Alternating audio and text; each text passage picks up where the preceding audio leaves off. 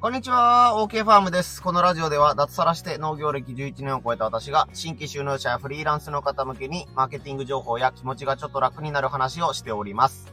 はい、今回は108回目の放送です。思い立ったが吉日、ならばその日以降はすべて強日というお話をしていこうと思います。はいね、これ漫画が好きな方とかね、僕と同世代の方は結構知ってらっしゃるんじゃないかなと思うんですけども、トリコというね、ジャンプで連載していた漫画の主人公トリコが、えー、ね、仲間に対して言った言葉ですね。いいアイデアが浮かんだと思ったらね、えー、すぐ行動しようとするトリコ。というかもう今からもう出かけようみたいな話になるんですけども、ね、仲間が、えー、そんな今すぐ動かなくても、みたいなことを言うんですけども、それに対してトリコが、えー、思い立ったが吉日。ならばその日以降は全て今日ってことなんだぜ、みたいなことで言ってね、ね、あの、明日にしてしまうともうそれは、え、薬日になっちゃうよ、みたいな感じのね、え、エピソードして、まあトリコの、え、性格ね、思い切りの良さみたいなのを表すとともに、今でも覚えている名言みたいな感じでね、えー、この漫画の展開この後どうなるんだっけ？っていうところが断片的にね、えー、ちょっと飛んでたりするんですけども、えー、このセリフだけは覚えてるとか、ね、インターネットとか見てても、ね、なんか思い切ってやろうぜっていう時に、このトリコの名言が刺さるよね、みたいな感じで、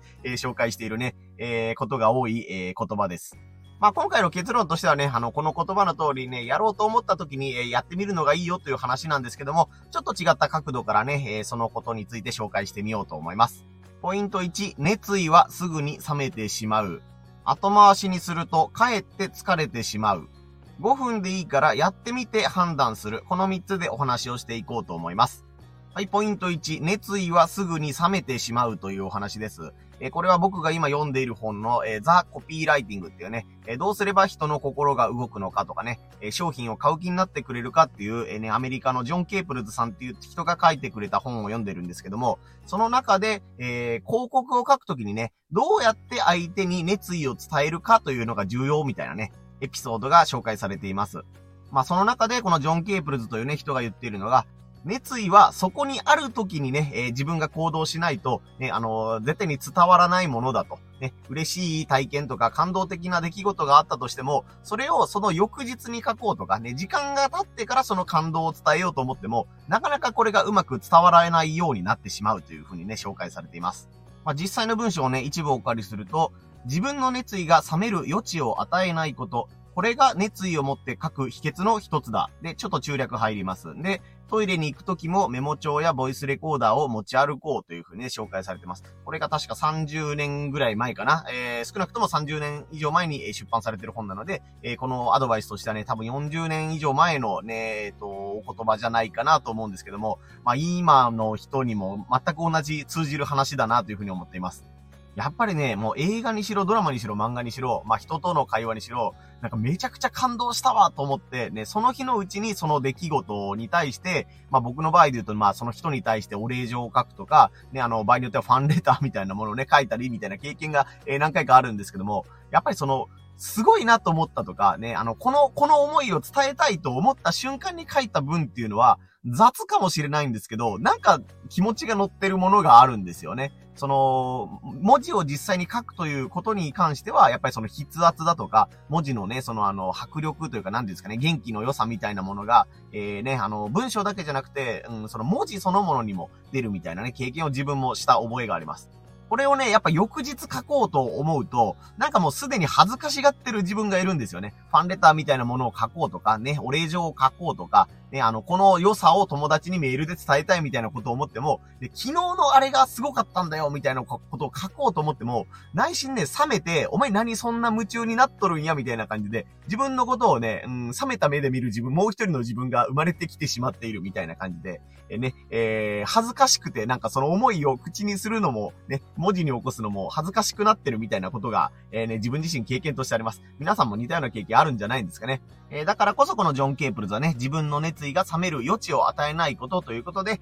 うわ、めっちゃいいこと思いついたということがあったら、まずそれをメモに、最低限ね、メモに起こそうとかね、えー、なんだったっけ、ボイスレコーダーにね、え音声を残しておこうとか、その時のね、気持ちを大事にしましょうみたいな感じでね、紹介されています。本当はまあもうそのままね、思いの丈をね、その瞬間に書くのが一番いいと思うんですけども、ね、皆さんそれぞれお仕事があったりとかね、あの、都合があったりするので、えー、べて自分の思い通りにね、時間が使えないっていうことがほとんどだと思います。それでもやっぱりその瞬間に生まれたアイデアみたいなのをね、その時しか書けないものだったりっていうのが多いと思うので、まずはそれをね、えー、メモとか音声とかで形に残してみましょうみたいなことですね。これがポイント1、熱意はすぐに冷めてしまうでした。えー、ポイント2が後回しにするとかえって疲れてしまうです。これは、えー、以前何回か紹介したことがあるんですけども、メンタリストのね、大悟さんが出している、えー、本の、えー、自分を操る超集中力という中でも、えー、紹介されてます。えー、人間はね、あの、一日にもう何十回何百回何千回と、え、決断をしている。ね、朝起きて何ご飯、何のご飯を食べようかなとか、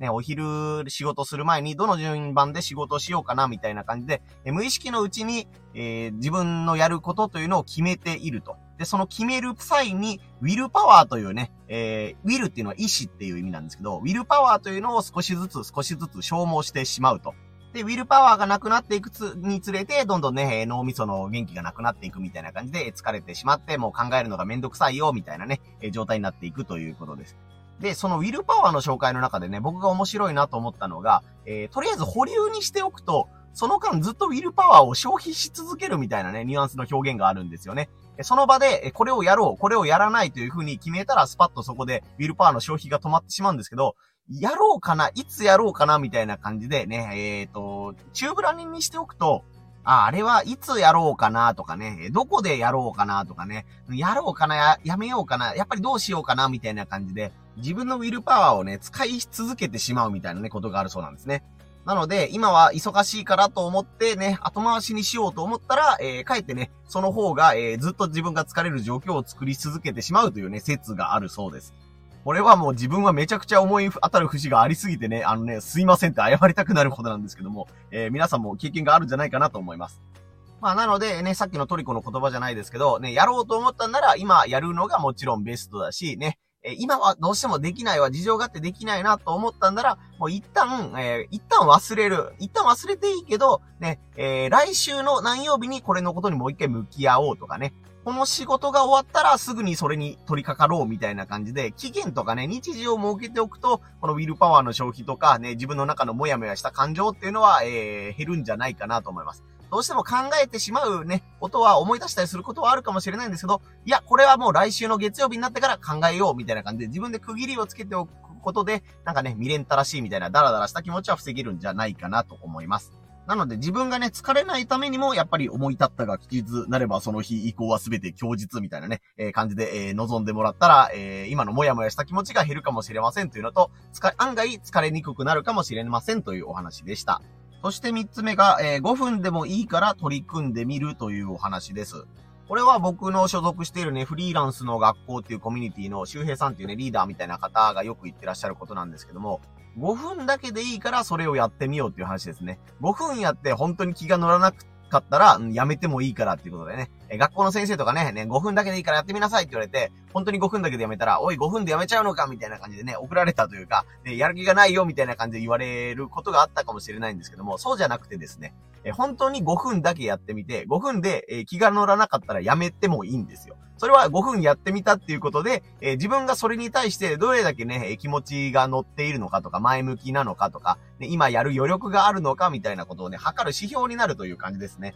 5分やってみて腰が重かったけど、あ、やってみたら意外と楽しいじゃんっていうことになってね、えー、筆がスラスラ進んだりとかね、やらないといけないことがどんどん見えたりみたいなことが、えー、出たらもう大成功です。5分だけのつもりがもう15分ね、経過してた。30分経過してた。あら、もう1時間経過してて、えー、ね、別のことやらないといけないんだけど、これをまだやりたいみたいな気持ちになったら本当大成功ですよね。その回数をどんどん重ねていけばいいということです。で、5分やってみて、ね、しんどかったっていうね、とかもうやめたいみたいなことになったら、それはまあ2つ可能性があると思います。一つは、そんなにやりたくないと思ってないってことですね。えー、よくあるのが、ね、周りのみんながやってるから自分もやってみようみたいなね、えー、ことが皆さん、えー、経験もあるんじゃないかなと思います。僕もよくあります。ね、あの、インスタとかツイッターの、え仲間が、これは僕は頑張りますって言ってるから、あ、じゃあ僕も頑張ってみようっていう感じで乗ってるんだけど、なんかね、隣の芝生が青く見えたりとか、ね、え周りの熱量にやられて、おやるぞと思ったけど、実はそんなに自分これ欲してなかったよねっていうパターンがその1です。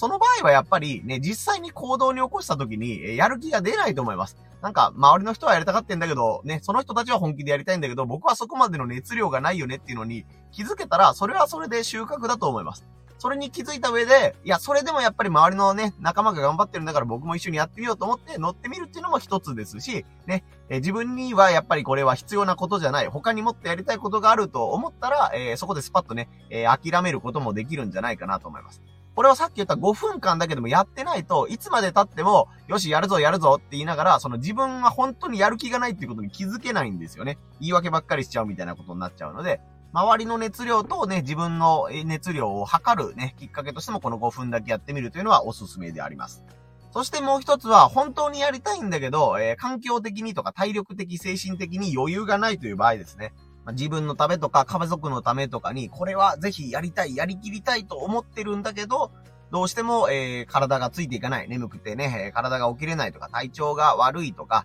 ね、あの、精神的に他のことがいっぱいいっぱいで、えー、手につかないみたいな、えー、こともあると思います。なので、実際自分がそれを5分間やってみて、やりたいんだけど、しんどいっていうことになったら、もうね、あの、次の予定を立てるだけでいいと思います。もうあのね、あの、週末土日の、え、ここの空き時間でやろうとか、えー、このね、自分の体調が悪いのが、えー、落ち着いたら、これをまずやってみようとかね、次にやることを一つ考えておくだけでもいいと思います。全体の予定を考えるでもいいし、ね、この完成させないといけないものの一番簡単な15分10分で送る、終わるぐらいの、この一つのタスクを考えておくだけでもいいと思います。そこで、えー、ね、実際に行動にできないことは、次にせめてこれをやるぞみたいなことを考えるっていうね、だけでも OK じゃないかなと思います。さっきのね、あの、5分だけやって、全然自分はやる気がなかったっていうのと、ね、やるべきことは見えたんだけど、今はできないっていうのに、え気づけるっていうだけで、この2つは全然違いがあると思うんですよね。同じ5分間もやりきることができなかったっていうだけでもね。こんな感じで実際にやってみたいなと思ったことを5分間だけやってみることで、えー、いろんなことに気づけると思います。周りの人に乗せられて、自分はやりたくないんだけど、なんとなくやりたい気分になってただけなのか、ね、本当にね、自分はやりたいことに出会えたのか、もしくはね、えー、ほんまにやりたいことだと思うんだけど、今は体がついていかない、心がついていかないっていう状況なのか、ね、それを確認できるだけでも、いろいろとね、発見があるというか、えー、いいきっかけになるんじゃないかなと思います。本当にね、よく思うんですけど、ね、自分がやりたいと思ったんだけど、実はそんなやりたくなかったんだよねっていうことは、日常でしょっちゅうね、起こってることだと思うので、えー、あ、これは自分には向いてなかったんだっていうのをね、気づけるだけでも収穫じゃないかなと思うんですよ。ね、僕、本当友達とかね、あの、こういう仕事の相談ができるみたいな相手になると、ね、よく聞いたりもするし、自分もね、あの、受け売りですけど、言ったりね、してるんですけどもね、え自分に向いてないものがわかるっていうことは、それは収穫の一つだよねっていうふうにね、えいろんな人から言われて、自分もそう、本当にね、心から思うので、とりあえずやってみる。やってみたけどダメだったとか、やってみたけど苦手だったとか、好きになれなかったっていうのが分かったら、じゃあ次からはもう周りの人がそれで盛り上がってても、自分はね、え、それに群がったりとか、うわ、楽しそうって思わなくても済むわけじゃないですか。あ、みんな盛り上がってるけど、ね、自分はあの時ダメだったとか、向いてなかったから、これはまあちょっと後回しでいいわ、みたいな。それでもやっぱりやりたくなったっていうね、また違う動機があればね、あ、前ダメだったけどもう一回やってみようかなっていう、えー、きっかけにしてもらえばいいと思うんですけども、えー、周りにね、えー、振り回されすぎてもあんまりいいことはないかなという。まあ自分もすぐね、あの、そういう食いついちゃいたくなるタイプなので、目移りしちゃうタイプなので思うんですけども、ね、自分の目移りを減らすためにも、とりあえずやってみて、自分に、今の自分に合ってるのかどうかを確かめるっていうのをね、やってみてもらって、えー、損はないかなと思いますので、この5分だけやってみるっていうのも皆さんトトライしてみてください。ということで今日は、えー、思い立ったが吉日、ならばその日以降はすべて供日というね、えー、漫画の主人公のセリフをもとにいろんな角度から、えー、ちょっとやってみるっていうことのね、重要性みたいなことをお話しさせてもらいました。今回紹介させてもらったザ・コピーライティングと、えー、メンタリスト DAIGO さんの自分を操る超集中力っていう本のね、えー、リンクを、えー、概要欄に貼っておきますので、あ、こんな本があるんだっていうのだけもぜひ見てみてください。今日はね、広島県雨なので、あまり農作業がはかどりそうにはありません。なので、えー、自分で作っているね、お菓子の配達に行ったりとか、えー、書類物ですね、事務系のものを片付けたりとか、えー、この音声配信を撮ったりとかね、ネタ探しみたいなことで、さっきのザ・コピーライティングみたいなものをね、読んだりしています。やっぱり本を読むとめちゃくちゃね、話したいネタが増えていいですね。あの、単にね、本を読むだけにはなっちゃいけないので、ね、自分の体験談とかをね、少しずつ、えー、プラスしながら、えー、こんな面白い話があったよとか、いい言葉があったよっていうのをね、またお届けできるように頑張ろうと思いますので、えー、今後ともよろしくお願いいたします。はい、農家の方とかね、フリーランスの方向けに、えー、マーケティング情報とか気持ちが楽になる話とかね、後押しする話みたいなことをしてますので、音声配信とか SNS のフォローチェックもよろしくお願いいたします。はい、最後までお聴きいただきありがとうございました。OK ファームでした。